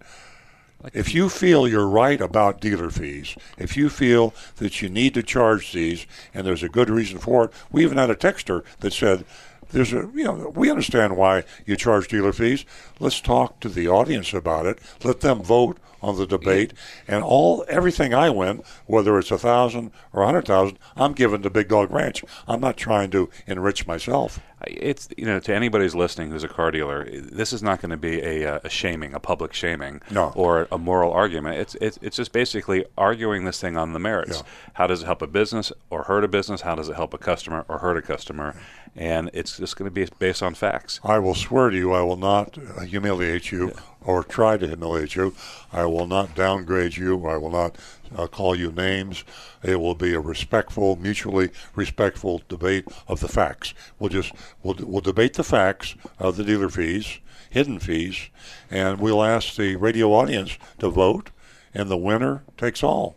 And uh, if I win, my proceeds go to Big Dog Ranch. If you win, Mr. Car Dealer, you do with it as you you can give it to Big Dog Ranch or the American Heart Association, or you can uh, you know buy a boat.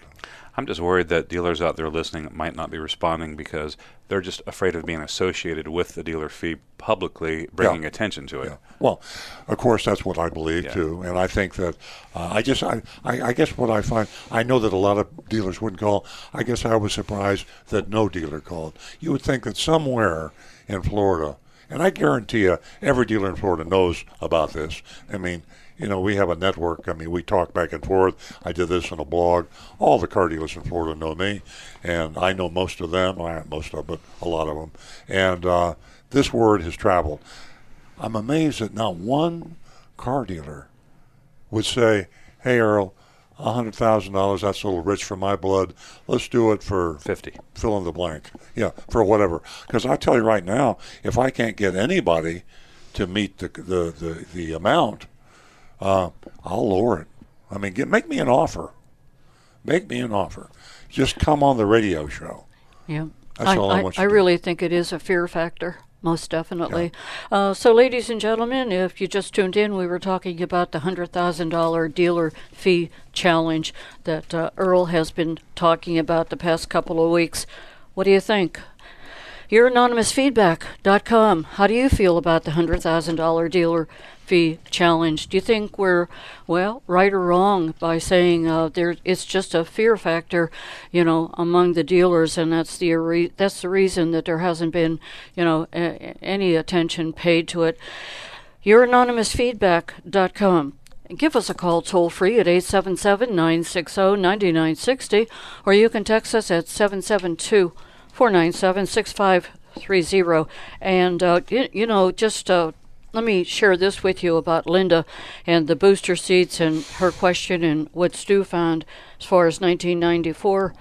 Uh, that was the, uh, what was that, Stu? The Dodge? Uh, it was the Dodge Caravan. Caravan. It was also the Chrysler version of that, Yeah. and Town and Country. and the Town and And Country. Linda says that my niece had a terrible accident, and that booster seat uh, saved her little girl. She had gotten hit from the rear, and the engine dropped on impact. Wow. You know, Thanks, Linda. Speaking, you know, speaking about safety, uh, uh, Nancy uh, told me the other day, and just tell the audience, uh, you were you were driving home and you had a kind of a scary experience. Yeah, yeah. Um, I was on uh, alternate A1A, and uh, we were coming up to uh, a, a red light. There was a lot of traffic, and uh, Florida Power and Light was uh, working uh, on the uh, right. Uh, hand side of, of the road, and a uh, gentleman pulled out in front of me, and uh, it was quite startling because I was so close to uh, the red light, and he was on top of me, and uh, I hit my brakes, and you know, I, I wasn't thinking about my automatic emergency braking system, and uh, what a feature that is on a vehicle. Yeah, I mean, how many times? Uh, and we still, even I, it's it's automatic reflex Every for me. day for me. Yeah. Well, Is it- some people it cuts in. Your reflexes aren't as good as Nancy's, but uh, No. even when we react quickly, it's really scary. But after I, I reminded Nancy, I says, "You have automatic emergency braking, and you would not have hit that car." Yeah. And think about that, folks. That's pretty cool. I mean, I.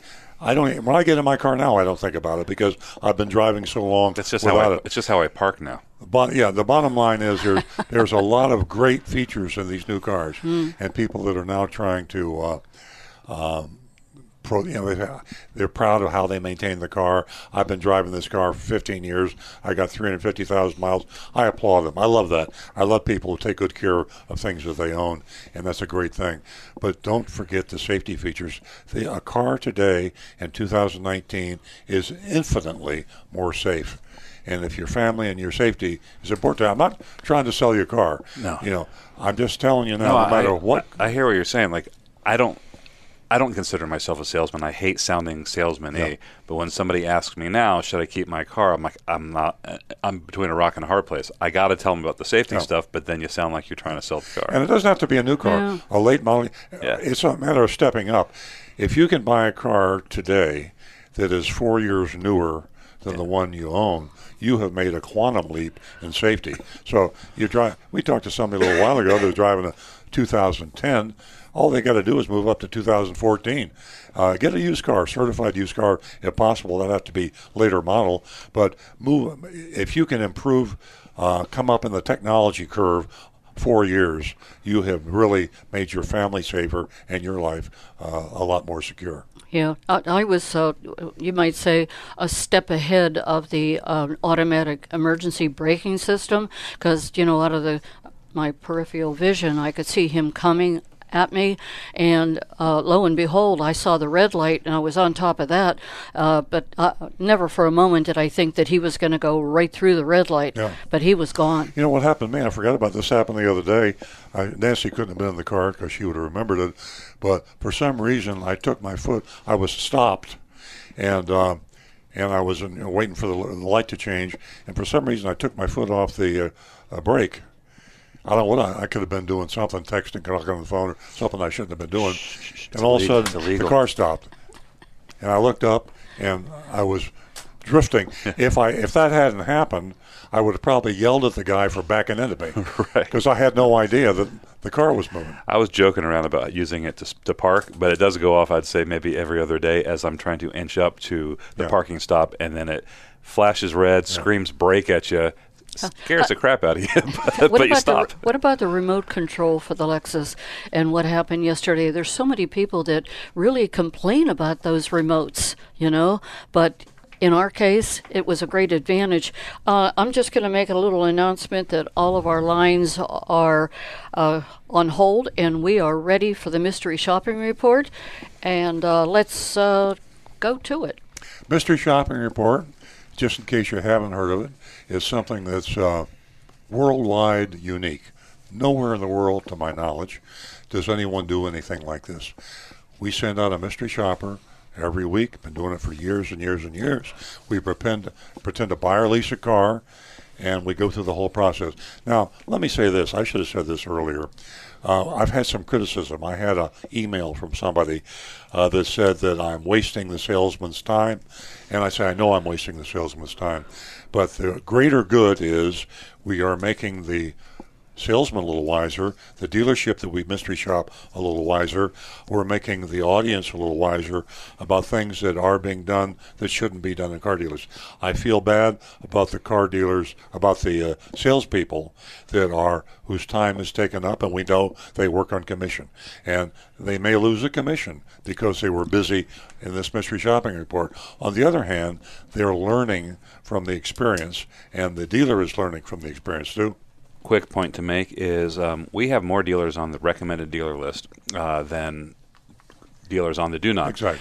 And when the salespeople do a great job and the dealership gets a great job, they get free advertising because we tell them by name to go see this this person. So we've probably Yeah, done. and, and we a lot of also mystery shop our own car dealership every week. We mystery shop our own salespeople. And if I thought I was wasting my time, I wouldn't do this. Mystery shopping, all businesses should do it. Many, many businesses do do it. The better businesses do it.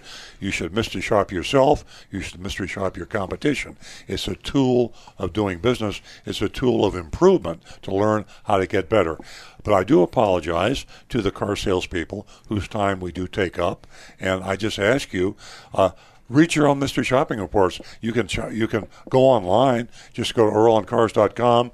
We have an archive of all of our mystery shopping reports. earloncars.com, and uh, read your own mystery shopping report.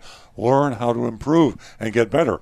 As you are mystery shopped, uh, you learned what you did wrong, you correct it, you sell more cars. So in the long run, you car salespeople that will be mystery shop are going to sell more cars and make more money. Short run, I apologize. Mystery Shop has been around for so long. I mean, you can even go into a restaurant and see a review of Mystery Shop. So it's uh, we're not looking to be heroes. Mystery shop of Easy Pay Cars in Stuart, Florida.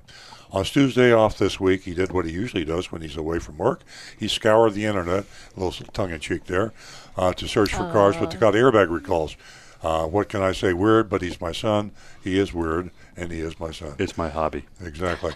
Uh, uh, mystery shopping, uh, people with Takata airbags, uh, is a way to make Florida safe. And I think we succeeded to some extent uh, because it's become harder and harder for us to find cars. Two and a half years ago, no problemo. Hop on any used car inventory, it was littered with Takata airbag recalls, and we nailed them. We did like 75 counting phone shops in a row. I think we had one that had no Takata airbag. So the whole state of Florida, at least South Florida, was permeated with dangerous airbag recall cars in used car inventories. Now it isn't so. So we pat ourselves on the back a little bit. I don't think these uh, cars are disappearing into thin air. I think they are selling at auctions and they're going out of state. I think the heat is on in Florida. We've raised hell with the governor. We've raised hell with the attorney general. Uh, we have uh, had news coverage, CBS News. I'm on the air every every Saturday. We talk about it. So the heat is on, and the car dealers are reluctant to try to get away with selling Takata airbag recalls. That's one of the reasons why it's hard to find them. But that's good news. Florida's safer than Georgia or Alabama. Trust me. Uh, Our efforts to shine some light on this issue included mystery shopping dozens of car dealers across Florida and putting them on what we call the Takata test. On each mission, we sought to learn whether a car dealer would be willing to sell a car they know to be unsafe. The only passing grade we give for that test comes when the dealer stops the sale and refuses to sell the Takata airbag to our mystery shopper. This may get points for disclosing the recall, in that case only if they give accurate information about how to remedy the problem, but only stopping the sale counts for passing. Now, um, I think about why that happens. You know, there there are different reasons why the car isn't disclosed, and later on in the mystery shopping report, you'll see what I'm talking about. And I think there's three reasons.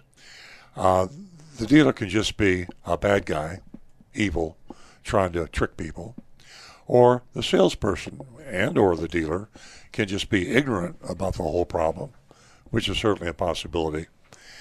And there's a certain apathetic way people look at uh, things.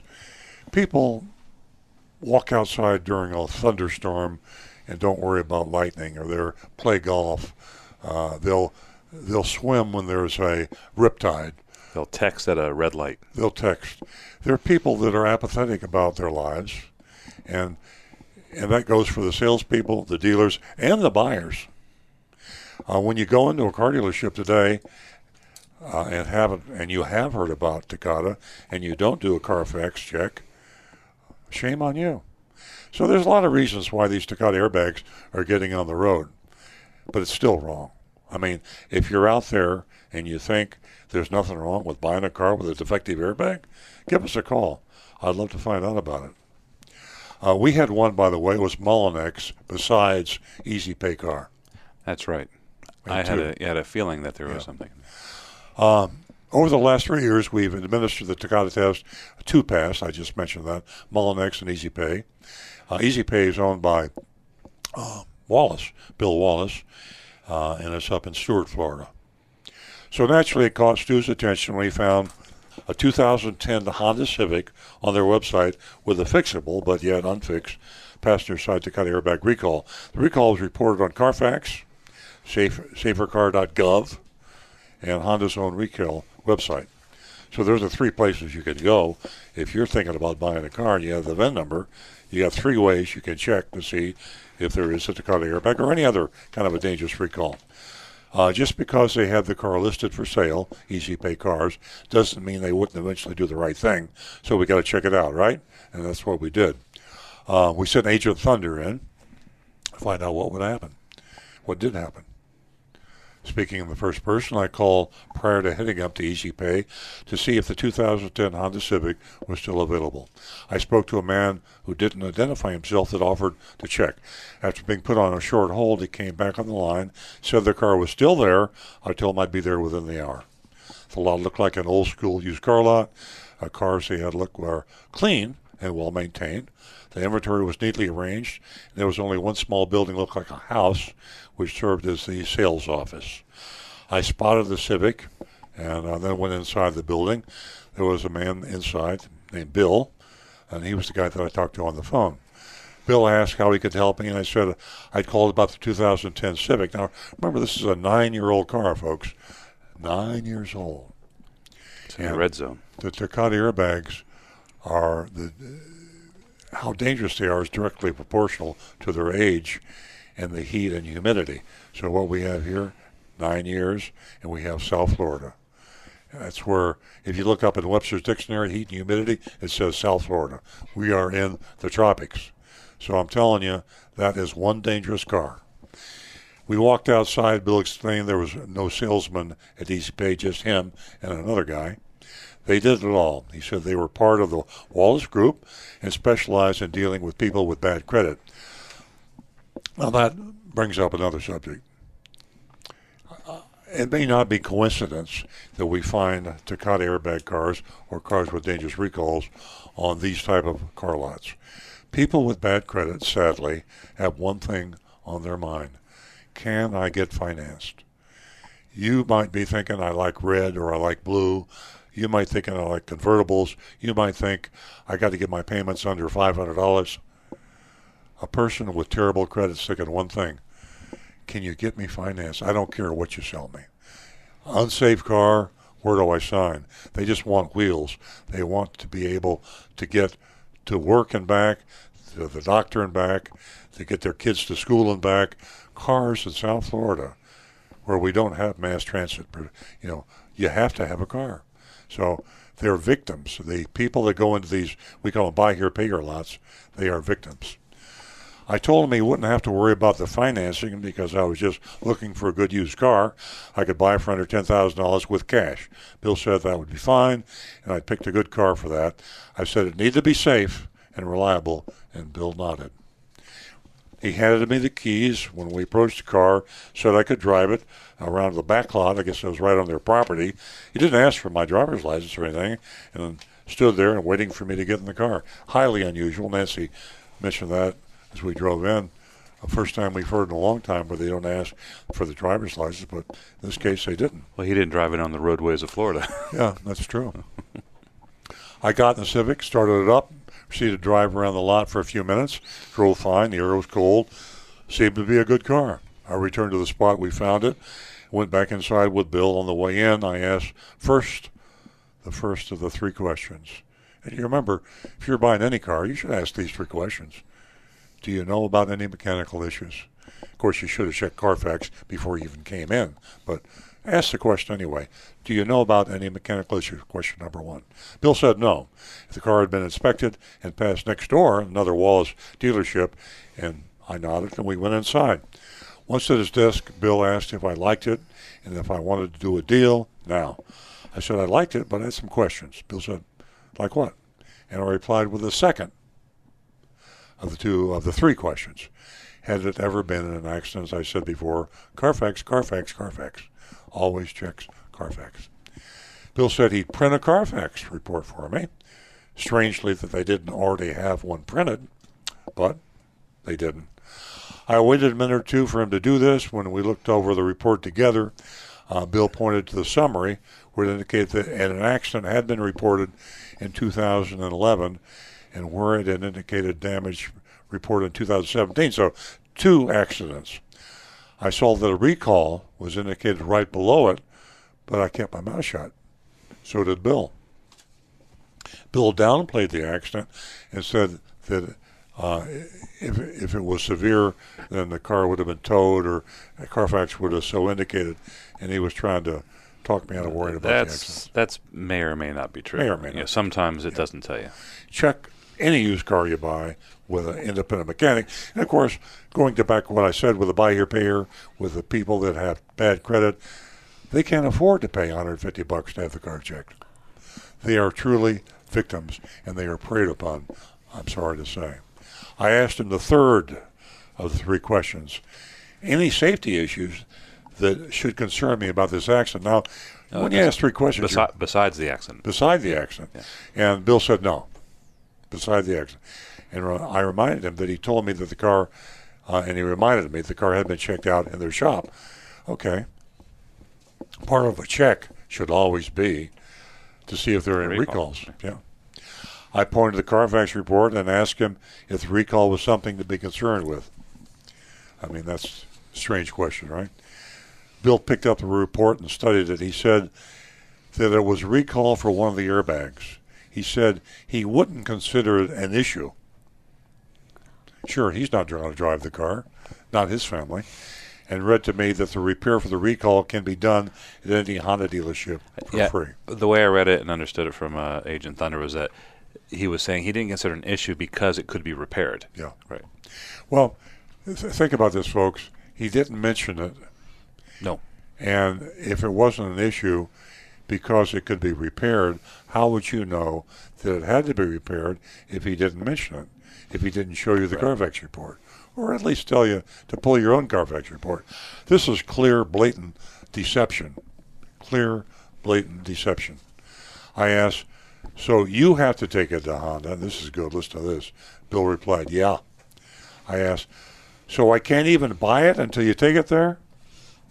Bill replied, We're not supposed to, but it depends on the guest, meaning me, the customer. Depends. He added that ideally, we'd like to get these done first. and that this one must have slipped through. Yeah, it slipped through, and it also slipped through you when you read the Carfax report and saw it right in front of you in black and white, and you were hoping it would slip through me and I wouldn't see it. Blatant deception. Bill asked me what I wanted to do. If I wanted, he could have the car sent to the Honda dealer for the repair before we finished the sale. I said I would prefer that. He said he would write it up, get the repair taken care of. He'd call me on Monday with an update, and we could schedule my delivery at that time.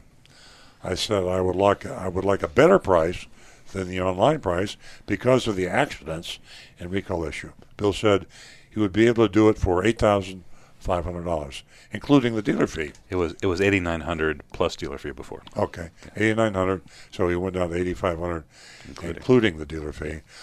On the buyer's order, he printed. It got pretty close. Seventy eight oh one plus six ninety nine dealer fee did equal eighty five hundred. But he also had a small twenty two dollar and seventy five cent fee for state doc stamps. We're seeing that a lot more. Yeah, and there there are no doc stamps, folks.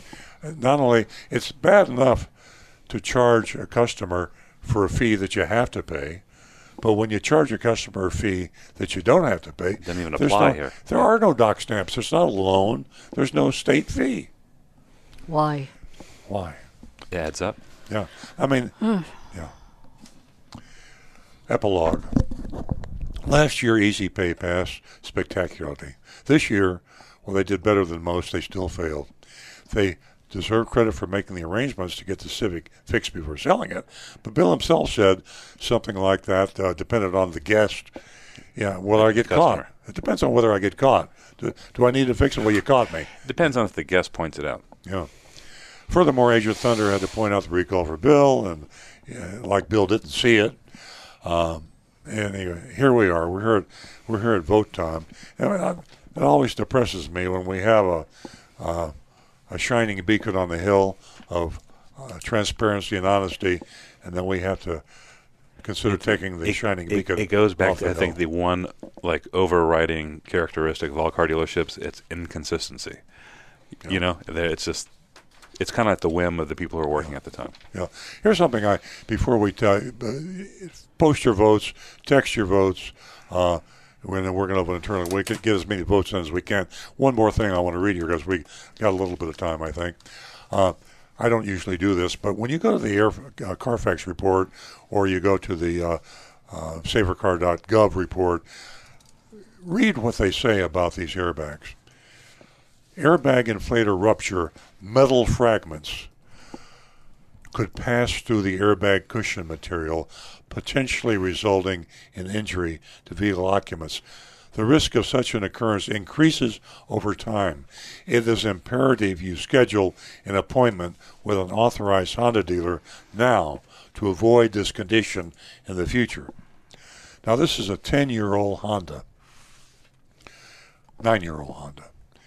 And how many times has it? Do do we know how many times it was sold between 2010 and now? I would say two or three times anyway.